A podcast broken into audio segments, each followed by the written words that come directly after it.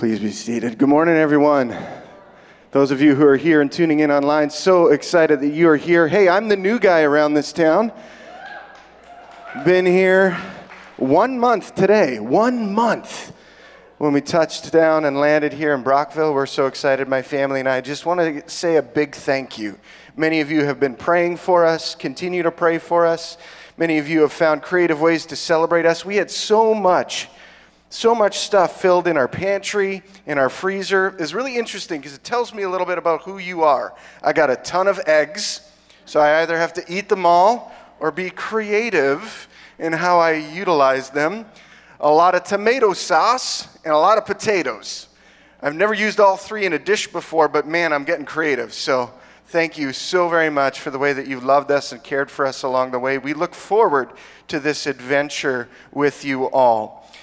When you meet a new person, where does your conversation go? I was thinking about that this week as we've had the chance to meet some neighbors, some new people in our area. The conversation tends to go one of two directions either towards talking about our relationships or talking about our vocation. It's really interesting to me. And so I thought back further over my lifetime and, and tried to figure out is that true? Sure enough, I've gone to Christmas parties and I've been, oh, you are Bonnie's husband. Nice to meet you. A relational connection. I've met other people, other parents of my kids, and they're like, which one belongs to you? Oh, you're Cannon's son. Oh, you're Sadie's, not Cannon's son, Cannon's dad. Cannon will have a son one day, Lord willing, not today. You're Sadie's dad. Nice to meet you. What is it that you do for a living? My favorite question that I get. What is it that you do for a living? Oh, I talk to God. That always goes fun directions after that. You talk to somebody who's been a grandparent. You, you know, grandparents are the best, except they can't stop talking about their grandchildren. And if there's great grandchildren in the mix, oh my goodness, they have lots to talk about relationships, or vocation. You talk to somebody who's recently retired and they talk about what they used to do. Relationships and vocation. So much of how we build our identity as human beings happens to be about our relationships or our vocation. But is there more than that? When those are stripped away from us, who are we? Who do we think that we are? COVID 19 has changed a lot for us. Some of us have felt that change relationally, and some of us have felt that change vocationally. So when our relationships change, our vocation changes. Who are we? This is our third week on our Don't Waste Your Work series, and we're going to dig into that idea of identity in a real intentional way. So, if you've got a Bible with you, or if you're viewing online, turn with me to John chapter 4. It's in the New Testament, which is the second half of the Bible. That's where we're going to be headed. Keep that open with you because we're going to be in that chapter a bunch, reading a lot of different verses there. If you don't have a Bible, right now, pick up your mobile device, go to your App Store or Google Play and download the free Bible app called YouVersion. Y O U V E R S I O N. It is the best free Bible reading app, and a few thumb taps later, and you can follow along with us. John chapter 4. We're going to be camping in this, as I said, for the whole duration of our morning talk this morning. I'm going to be starting to read in verse 7, but I want to give you just a little bit of a background and context on the first six verses. They're really important, but we don't have time to dig into everything this morning, so I'll just do a brief flyover overview. What you need to know is, as we dive into this story, is Jesus is traveling somewhere. He's on his way from one place to another. He's tired because he's been walking. Traveling in Jesus' day meant you walked or you took a boat somewhere. If you got lucky, you rode on a camel or a donkey, but mostly it was walking, boating, that kind of a thing. Kind of like Brockville, walk or boat. It's really good.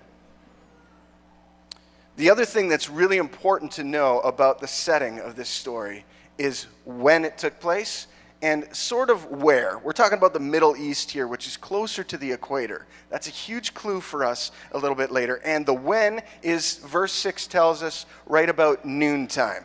So midday, it's really, really hot. Like we think today is going to be hot.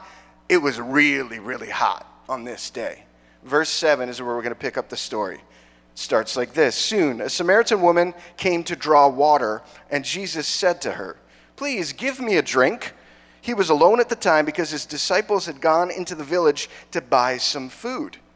The woman was surprised, for Jews refuse to have anything to do with Samaritans. She said to Jesus, You are a Jew, and I'm a Samaritan woman. Why are you asking me for a drink? Jesus replied, If you only knew the gift God has for you and who you are speaking to, you would ask me, and I would give you living water. But, sir, you don't have a rope or a bucket, she said. And this well is very deep. Where would you get this living water? And besides, do you think you're greater than our ancestor Jacob, who gave us this well? How can you offer better water than he and his sons and his animals enjoyed? Jesus replied, Anyone who drinks this water will soon become thirsty again. But those who drink the water I give will never be thirsty again. It comes from it becomes a fresh bubbling spring within them, giving them eternal life. Please, sir, the woman said, give me this water. Then I'll never be thirsty again, and I won't have to come here to get water. Let's pause there for a moment. Lots going on in this short story, but let's dig into a few pieces that are critical to understand. The first is this you have Jesus, who's a Jew. You have this woman who is a Samaritan. And the text tells us they're not supposed to be hanging out. Why is that? Did you know that Jews and Samaritans were actually extended family? How many of you have extended family you wish you never had to see again? Don't put your hand up. Just saying. It's out there. Family. You ever have trouble in your family? You ever get frustrated with your family? You ever get confused by your family? Jews and Samaritans were family, but they didn't get along. See, Jews were a people group that could trace their whole ancestry back to the origin story, back to like Father Abraham, on both their mother's side and their father's side. They were purebloods, so to speak. Samaritans weren't. Samaritans were a byproduct of mixed marriages, other races joining the community, other ethnicities, all these different things. And because of that, they were considered less than. It was actually racism on steroids back in the day. Unless you were a part of the elite, which was the chosen, the Jews, you were less than everybody else. In fact, their whole subculture was kind of set up to celebrate that in one way or another. They lived in different specific regions. Oh, if you're Jew, you live in this area. If you're a Samaritan, you live over there. So the fact that Jesus was a Jew and he had a, a conversation one on one with a Samaritan would have blown her mind. Because it wasn't negative in nature, it was actually life giving. Super interesting and really important for us to understand as we get the significance and value of what's going on here. Earlier, I talked about how we tend to define ourselves by either our relationships or our vocation. In this sense, they were defining themselves as a group of people by their relational heritage. And in a moment, Jesus is saying that does not matter as much as you think it does. It does not matter as much as you think it does. Not only that, Jesus was a man, and this woman was a woman. And to have a semi public conversation like this between one man and one woman was usually around a trajectory towards romantic entanglements. Let's call it that. That wasn't what was happening here in any way, shape, or form. Imagine being that woman. You're walking out to the well, you see one guy there, What's going through your mind? Here we go again. Have you ever been hit on? I never have, so I don't know what that's like. But you've had that unwanted attention, that pressure. You put yourself in a situation and you're like, oh, I don't want to be seen. I don't want to be interacted with. There's a reason why this woman is out there at noon. Remember, we talked about that in our overview before we started reading the story. Noontime, hottest part of the day, generally speaking. And she is out there doing something that they would typically do earlier in the morning. Why is that? She wants to be alone. Why is that? Probably because she doesn't want to be seen. Why is that? Well, we'll get into it. So you've got this already deconstruction that's happening right in front of us, where Jesus is saying, Look, you think you know what's going on here, but I'm telling you, there is value and significance far beyond what you think you are. That's identity. You are more than your family heritage. You are more than what's going on right now. You are more than what is happening in this moment. Something super significant bubbling beneath the surface. Let's continue. Let's discover this because this is fascinating. Let's pick it up again in verse 16. Go get your husband, Jesus told her. I don't have a husband, the woman replied. Jesus said, You're right. You don't have a husband, for you have had five husbands, and you aren't even married to the man you're living with right now. You certainly spoke the truth. Sir, the woman said, You must be a prophet. So tell me, why is it that you Jews insist that Jerusalem is the only place of worship, while we Samaritans claim it is here at Mount Gerizim, where our ancestors worshiped. Jesus replied, Believe me, dear woman, the time is coming when it will no longer matter whether you worship the Father on this mountain or in Jerusalem. You Samaritans know very little about the one you worship, while we Jews know all about him, for salvation comes through the Jews. But the time is coming. Indeed, it's here now when true worshipers will worship the Father in spirit and in truth. The Father is looking for those who will worship him that way, for God is spirit. So those who worship him must worship him in spirit and in truth.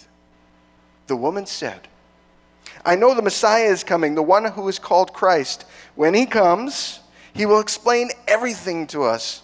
Then Jesus told her, I am the Messiah. Lots going on there as the story continues. Let's dig into that a little bit. Jesus says right away this conversation about living water and stuff, and he says, Go get your husband. She says, Well, I don't have one. And then he's like, You're right. In fact, you've had five and you're living with a sixth guy.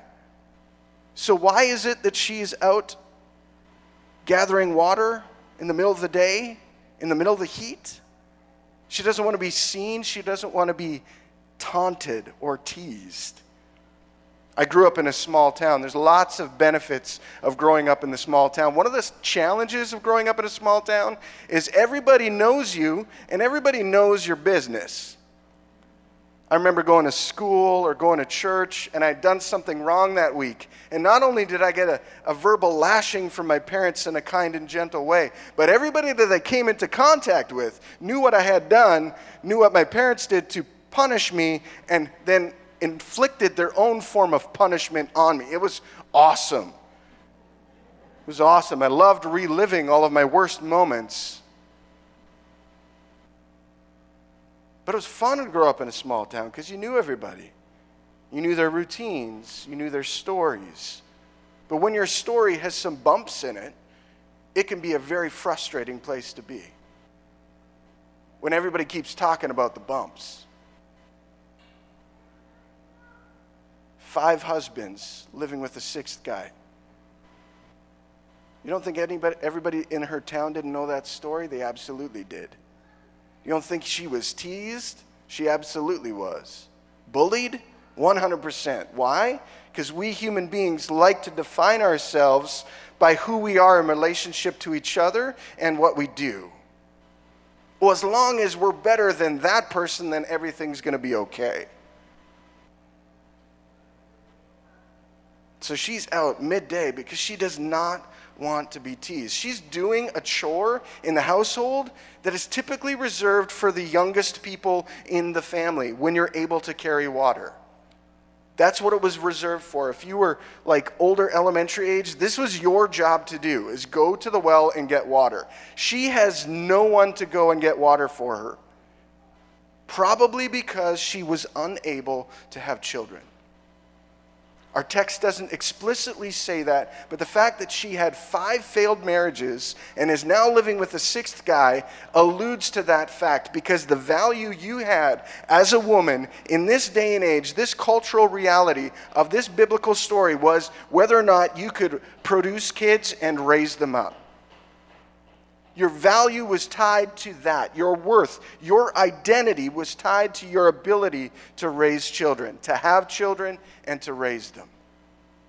So, we're talking about somebody who has faced a lot of challenges in her life. Everybody knew her story. Everybody knew her challenges. Everybody knew that her value, her significance, and her worth in their world, the way they had defined it, was less than what it actually was. This is why the conversation is so important for her. Because she has a conversation with somebody that values her despite all of that. Jesus knew that. And he still saw something that was of value and worth in her. What was that? What is that? It's called the Imago Dei. It's a Latin phrase for the image of God at the beginning of creation where Jesus was actually present for. The triune creator God created all that we know. And when he created us as human beings, he said first, let us create humans in our own image. We are the only part of creation that bears the image of God. So when Jesus sees this woman, you know what he sees? Her true identity.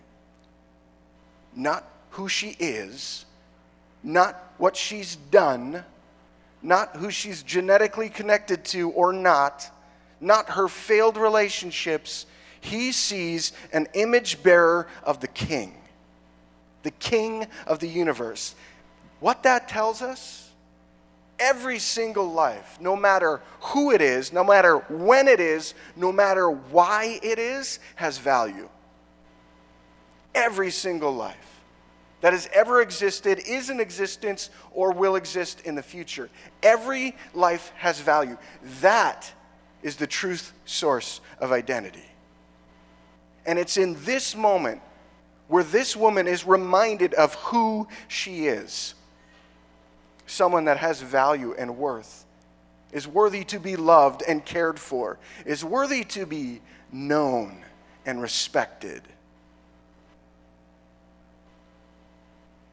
The challenge for us is when we allow our identity to be defined by who we're connected to, who we're not connected to, or what we do or don't do. That's not our true source of identity. If you've ever found yourself feeling restless, perhaps it's because, out of the words of St. Augustine, your soul will only find rest when it finds rest in God alone. If you've been tired of trying to figure this thing out, if you've been frustrated, going like, when will I finally get my break? May I ask you this question Where does your identity truly lie? Who do you think you are? Maybe you're a high school kid and you're tired of being asked this question What are you going to do when you graduate? Maybe you're frustrated because you're a young married couple and people keep asking you, when are you going to have kids? Maybe you're dating and people keep asking you, when are you going to get married? Maybe you're not dating and you want to be, and people asking you why aren't, you're not dating. Maybe people are going to ask you, when are you going to retire? When are you going to do this? When are you going to do whatever? We are absolutely obsessed with our relationships and our work. And it's all wasted when our identity is misguided. But when our identity is deeply rooted in Christ, in who God says that we are as image bearers, sons and daughters of a king, that's when it makes sense. That's when it makes sense. When you can look on your street and go, hey, this, this isn't the house that I picked. This isn't the place that I picked. These are definitely not the neighbors that I've picked. But God has placed me here for a purpose. And what is that? See, this Jewish community, they actually had a job to do. As image bearers of their Creator, God set them apart. That does not mean better than. Being set apart means this you go first. They were meant to be ambassadors of hope and life and love wherever God placed them. Because that's their identity because that's the identity of their father. See, as image bearers of a king, you and I, when we have a relationship with this king, a friendship, a connection, we get to reflect his character wherever we go. It's not who we are, it's not what we do, it's who we were made to be. We are human beings, not human doings. So I can't help but think that some of us need to be reminded today that our identity has nothing to do with our relationships and nothing to do with our vocation, but everything to do with who God says we are. And if that's you, maybe this is the moment your Samaritan woman moment where you get to right size your identity. Or maybe you're on the completely other end of the spectrum. You've never had a relationship with Christ. You've tried everything else. Nothing makes sense. You always feel restless. You never feel settled. May I challenge you to begin a brand new relationship with Jesus today. And from that connection, that foundation, start to build your life. Verse 27 continues. Just then, his disciples came back.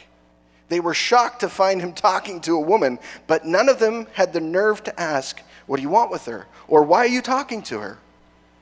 The woman left her water jar beside the well and ran back to the village, telling everyone, Come and see a man who told me everything I ever did. Could he possibly be the Messiah? So the people came streaming from the village to see him. When your life changes, when you rediscover who you are or discover for the very first time who you are, you cannot help but tell everybody. I'm reminded of this all the time. When my kids have uh, a birthday and they get a present, they talk about that present constantly for at least the next 37 minutes. Sometimes it goes beyond that, but at least for in the moment, they get excited.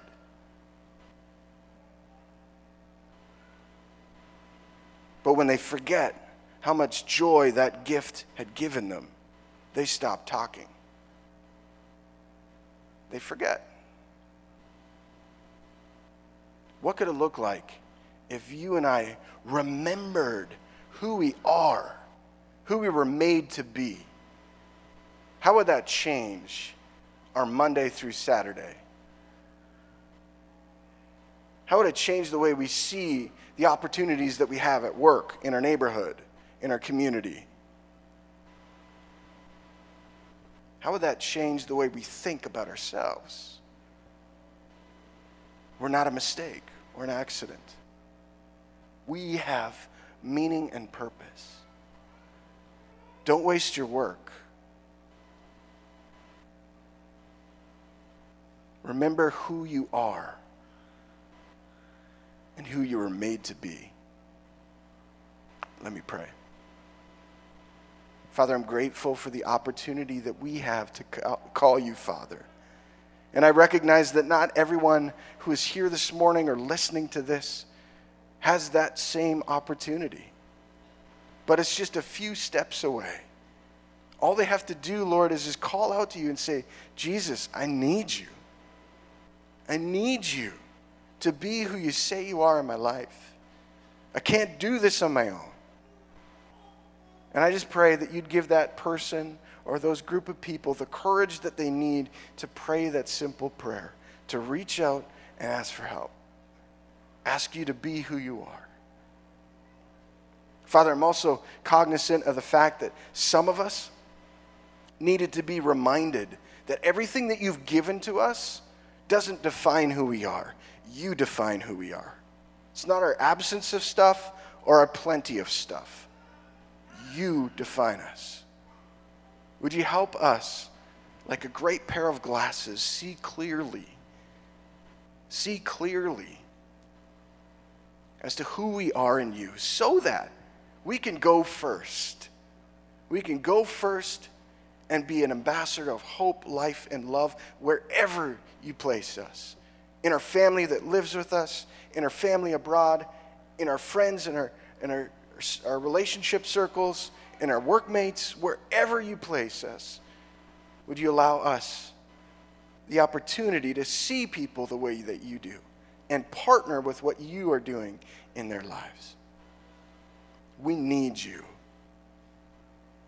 The enemy can try and tell us a whole bunch of stuff, but we need you to speak.